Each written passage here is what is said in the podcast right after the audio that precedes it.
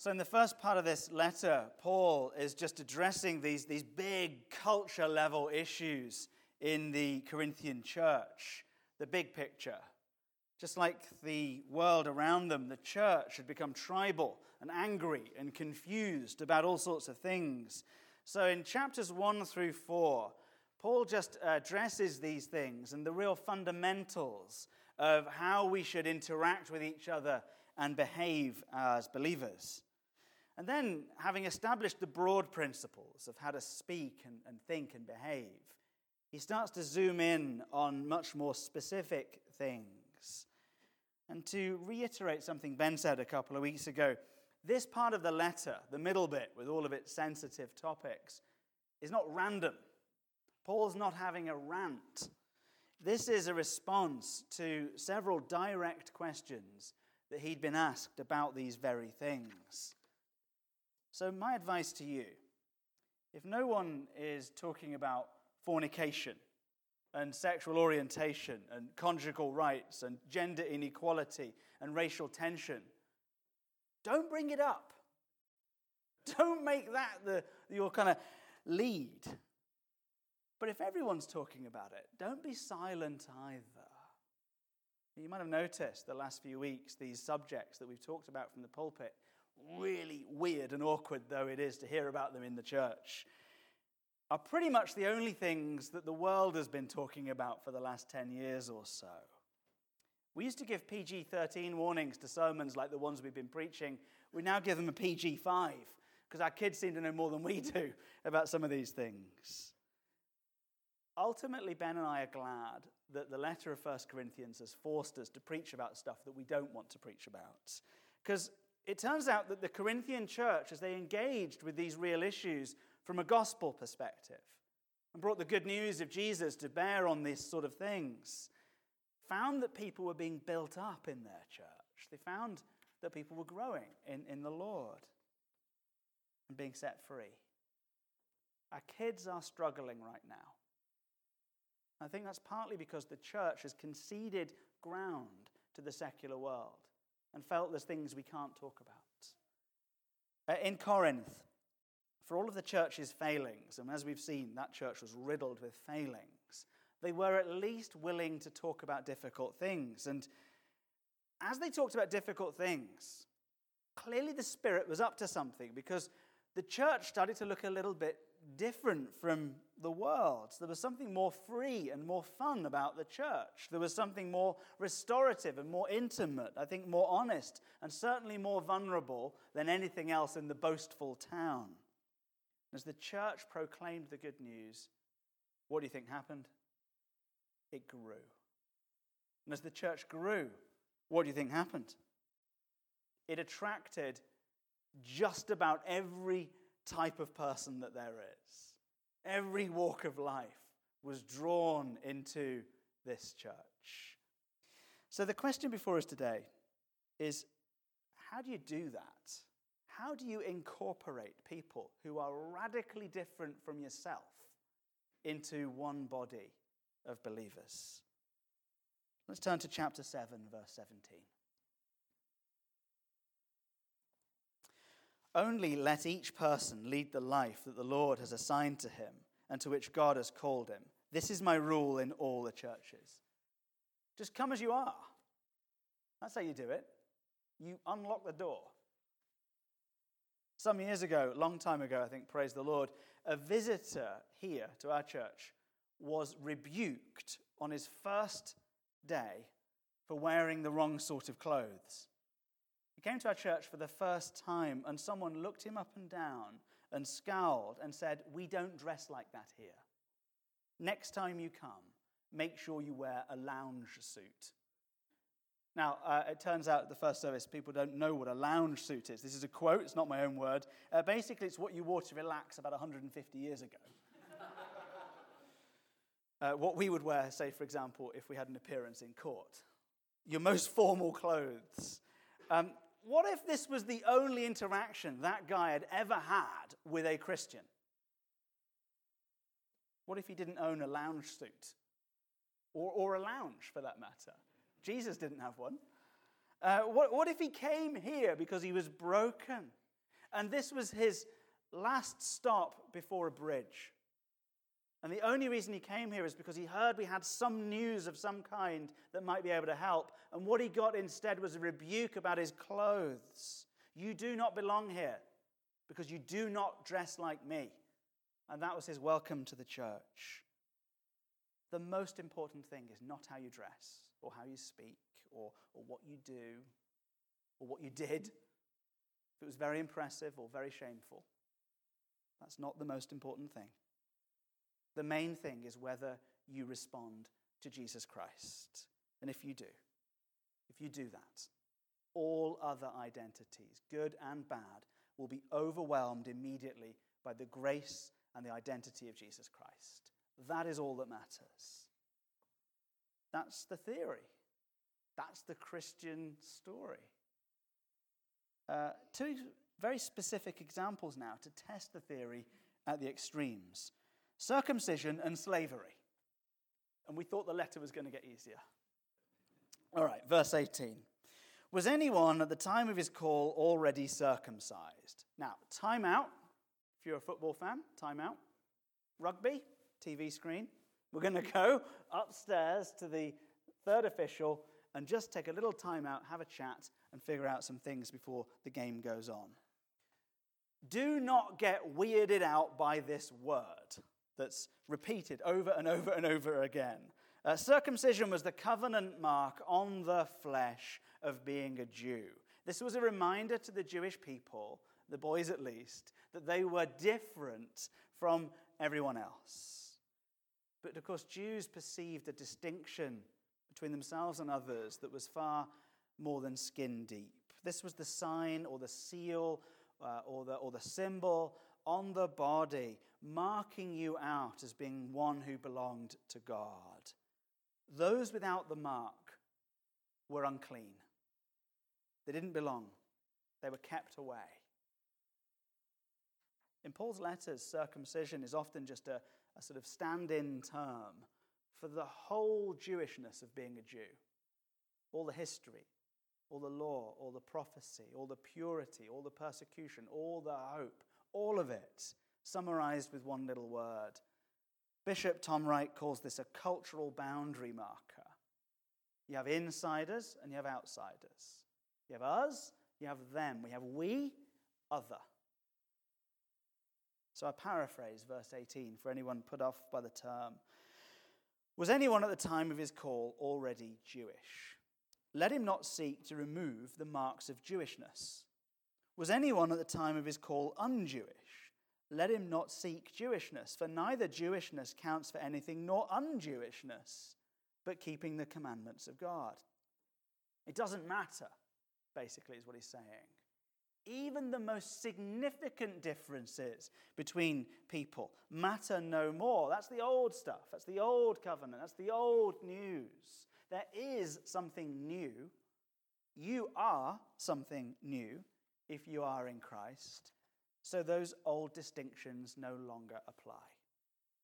There are not two tiers of Christian former Jews and former pagans. There's not first class and second class Christians. Uh, people who are really successful out in the world, who had an amazing career, and people who got everything wrong. Those kind of first group, those can be our Premier League Christians, and the others kind of scrape in. You're still a believer, but you're not as good.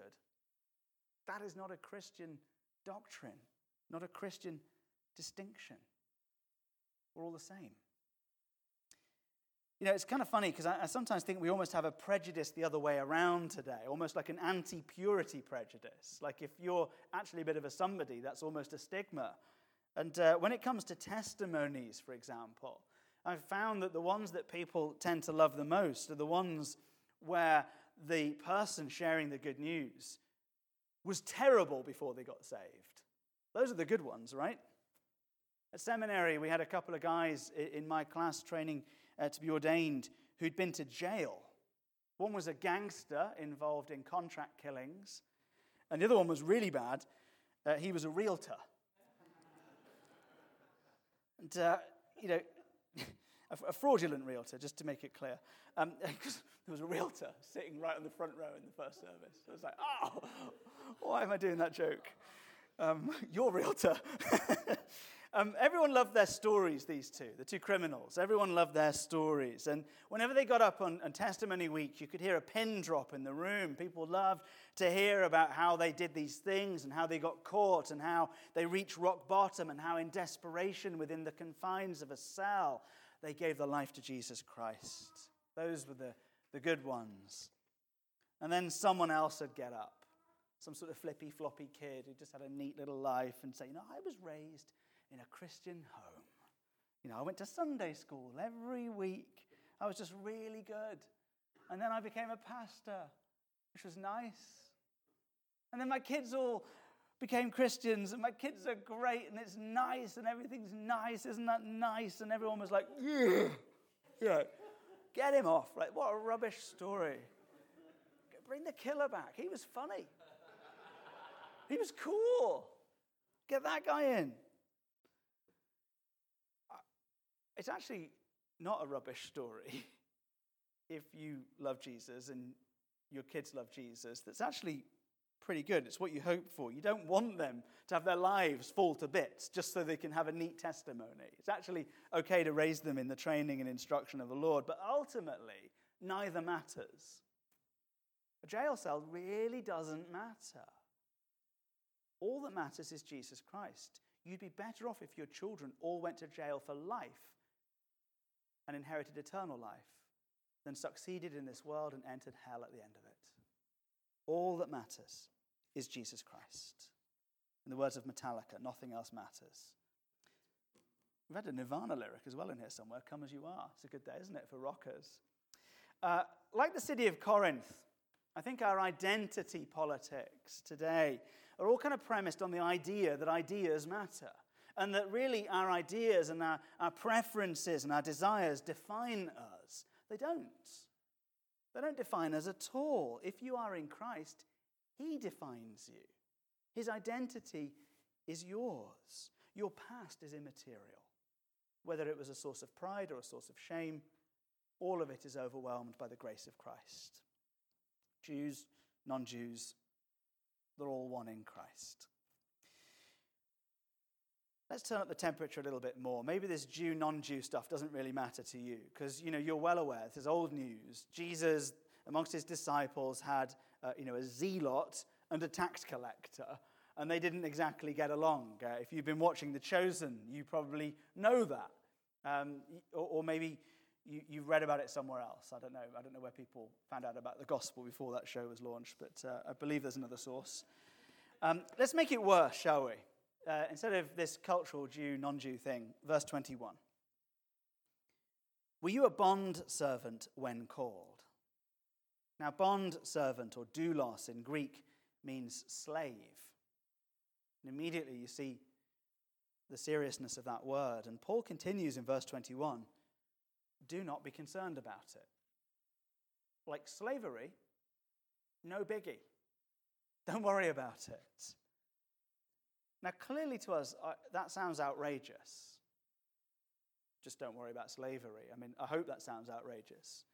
Because, uh, of course, we know that in modern history, this verse and verses like it have been abused by the owners of slaves to justify what they did. So, what we need to do before we examine this little section of Scripture is have another one of those football timeout moments, or if you're a rugby fan, TV review, or go upstairs and have a chat with the ref A few quick points. Number one, Paul condemns slavery. In 1 Timothy, he equates it with murder. And he says that people who go around saying slavery is okay are a great example of people who don't know what they're talking about. It is wrong, and it's wrong to say that it's right. Uh, secondly, number two, uh, doulos, the bond servant of 1 Corinthians, it's a defined term.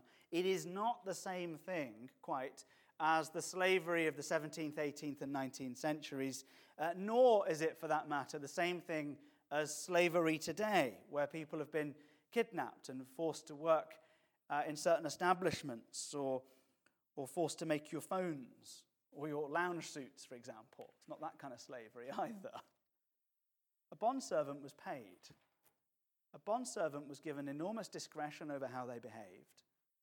a bondservant's obligations would expire, and many bondservants who had been freed, who'd become freed men at the end of their contract, would choose to go back and work for their old boss, their old master, again as a free man because they actually seem to like the work. Three, Paul says right here if you gain your freedom, avail yourself of the opportunity. Their system might not have been quite as heinous as the ones that we've had in recent history, but it was still not ideal. And Paul says it would be better to be free. There's a little bit of undermining of the system that's going on here. And four, in any event, he blows all hierarchies out of the water because if you think it would be awkward to come to an affluent church humbly dressed, or to come to a predominantly ethnically Jewish church as a pagan, ritually impure outsider, imagine what it would be like to come to one table and drink from one cup and eat of one bread being served by the man who owned you. Clearly, Paul is introducing a radical concept right here about equality, testing the theory at the absolute extremes with this word slave. So back to the plot. Paul says, do not be concerned about it. Not do not be concerned about slavery, it's clearly very wrong. Do not be concerned about your little social strata, your little hierarchies who's up, who's down, who's in charge, who's first class, who's second. Don't be concerned about that. Let's do some theology now as to how such an extraordinary thing could possibly work. Verse 22 For he who is called in the Lord as a bond servant is a freed man of the Lord. You have a new ID, a new identity that far exceeds any earthly identities, any earthly bonds. You might be trapped as a slave. You might be trapped in a job that you hate. You might have a horrible boss. You might be trapped in a marriage. You might be trapped in all sorts of things. You might be trapped in a pattern of addiction. Whatever it is from this world that has a hold of you, don't forget that more fundamentally, you are free in Jesus Christ. Those things do not get to define you. That isn't who you are. He is who you are. Likewise, he who is free when called is a bondservant of Christ. You also have a new type of bondage, which is even stronger than anything that this earth has, one that far exceeds any earthly freedom, and that is your bond to Christ. We all have a master, we all have an owner. It is God. And verse 23 you were bought with a price by him. The inference is a high price. Jesus owns you because Jesus paid for you. He purchased your freedom that you have with his blood. This is slave market language. The price of your redemption was his enslavement. It was the moment when all of your sin was transferred onto him. And now that he owns you and has set you free, he has named you, given you a new identity, that of his. His identity, his name, imputed upon you overwhelms all previous identities, overwhelms anything from your past. The differences between us in this room are immaterial. We're all in that slave market. We've all been purchased to freedom by Jesus Christ. We were all slaves to sin. We were all bound for hell and death, but no longer. Now remember, Paul has a habit here in the middle of his letter of starting a point and going off this way, and then kind of getting distracted and going off about something else, and then interrupting his interruption by getting distracted and going over somewhere else, and then finally returning back to the point again. For years, scholars have speculated as to why he would write this way. Uh, now that I have a house full of teenagers, I think I know. He must have had TikTok, I think. Probably a diet of, of Cheetos and Mountain Dew. This is the only explanation for Paul's structure in this letter. That's actually not really true. It's a clever device. And if you're interested in why he writes this way, uh, the podcast and the adult forum, those are the places where we dive into that kind of a thing. For now, just be aware in the middle of 1 Corinthians, Paul introduces a point, interrupts it, and then returns to it again multiple times. So, a quick recap of chapter 7. You're old religious, old racial, old social status doesn't matter anymore because now you are one in Christ. Dot, dot, dot, dot, dot, chapter 9, verse 19. Back to the point.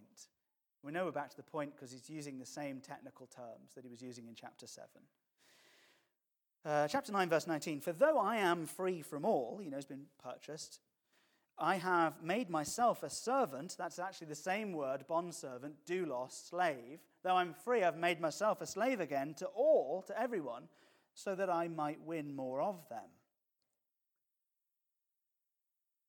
I'm going to do a little bit of living like the people around me to reach the people around me. I'm going to keep going back into that slave market to talk to the people who are still there, who've not been redeemed yet. Verse 20 To the Jews, I became as a Jew in order to win Jews. Let me put this another way. To those under the law, I became as one under the law, that I might win those under the law. Paul kept some of the old covenant Jewish law.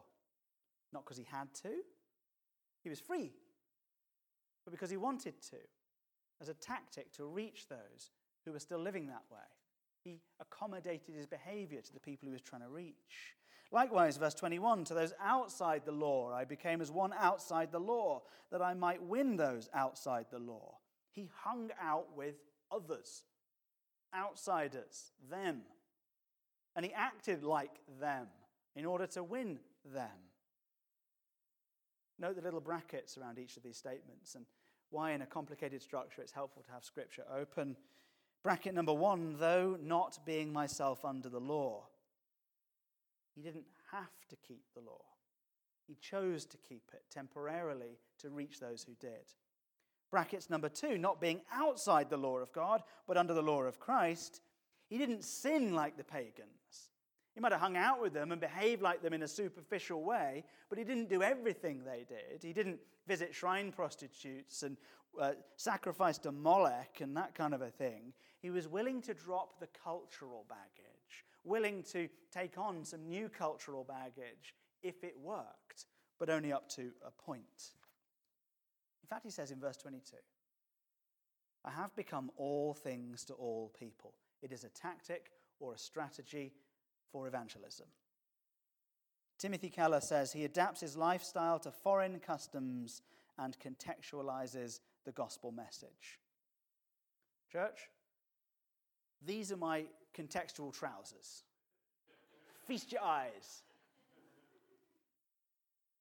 I'm not actually particularly drawn to this color. Uh, sort of salmonic hosiery. It's not my thing. And Cat's away this weekend. It's the first time I've worn these trousers. She's going to kill me when she finds out. Um, but I do know that people in Fox Chapel absolutely love this sort of thing. So uh, I put them on for you. this is my tactical belt.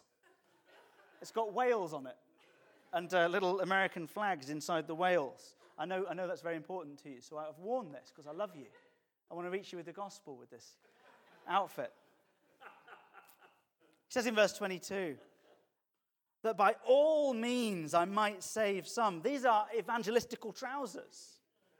I can walk through any golf club in the land almost undetected in these pants. And then I can tell people about Jesus. That's why. Someone said, uh, someone said at the first service, Why are you so casually dressed? Like, only, only in Fox Chapel could bright pink trousers be casual. I want to go into those clubs. I want to go to the golf club and the field club and the racket club and the Oakmont Club and the Longue Vue. I want to go to them. We've got more clubs than the Strip District around here, haven't we? I want to, I want to go to these places. It's not my joke. It's a, they sell a T-shirt with that on it in Giant Eagle. But I, I, I want to do this because there are people in those places that need Jesus Christ. It's actually an unevangelized people group, if you can believe it. You don't get any credit at all when you meet with other pastors and you say, Where do you live? I said, Well, actually, I've got a four bedroom detached house in Fox Chapel with a double garage that open electronically. And uh, they go, like, Oh, okay, that's nice. This is a neglected people group. They need Jesus Christ. The mistake the world makes is that those who are materially well off somehow don't need Jesus because they've got it all. They're enslaved, just like everyone else. Saints, if someone comes into our church wearing a monocle and a top hat, and I think I know who might be uh, going to do it, and someone else wears a cat t shirt with a neck tattoo, and we all know who that is, let's, let's do the same, shall we? Let's all do that. We have a parlor. It wouldn't take much to turn it into a tattoo parlor, would it? Just a name change. It was said of the late Queen Elizabeth that uh, if a guest made a faux pas at a dinner, she would copy them so that they felt at home. What a thought. That we would deny someone entrance to the kingdom of God over something as superficial as taste is absolutely abhorrent to the plain word of God. It's a terrible thing to do. And now for the zinger. Verse 23 I do it all for the sake of the gospel. Obviously, we get that bit, don't we? Within limits, we accommodate our preferences to those of the visitor so that they might just turn to Jesus Christ for strategic reasons. We change our behavior to the culture of the town. But then he says, that I may share with them in its blessings. And I had to reread that bit. Reread it. Reread it carefully. Not that I may share with them its blessings, tell them about Jesus, that I may share with them in its blessings. Get some more blessing for myself. The advantage of all of this flexibility is to Paul. He benefits from building up the body like this. He benefits from welcoming in new people who are different from the other people in the church. Every single person incorporated into the body of Christ strengthens the body of Christ, brings more glory to God, it brings more treasure to the evangelist. Brings more joy to us all to see the way that the Spirit manifests through those who are different from ourselves. We don't want new people in here with all their different ways. We need them. Let's pray. Lord Jesus, thank you so much for top hats, monocles, cat t shirts, and neck tattoos. Thank you, Lord Jesus Christ, that the good news transcends all boundaries of all kinds, even the most extreme. We pray, Heavenly Father, therefore, we would find a place at your table. We thank you that you are the ultimate master and you serve ours at the table. We turn up, sometimes weakened, sometimes broken, sometimes confused, sometimes shamed by our shame, and sometimes shamed by our pride. And then you give us a meal, and you wash our feet, and you purchase us. And week after week, we thank you for providing it for us again and again to assure us that you love us. Amen.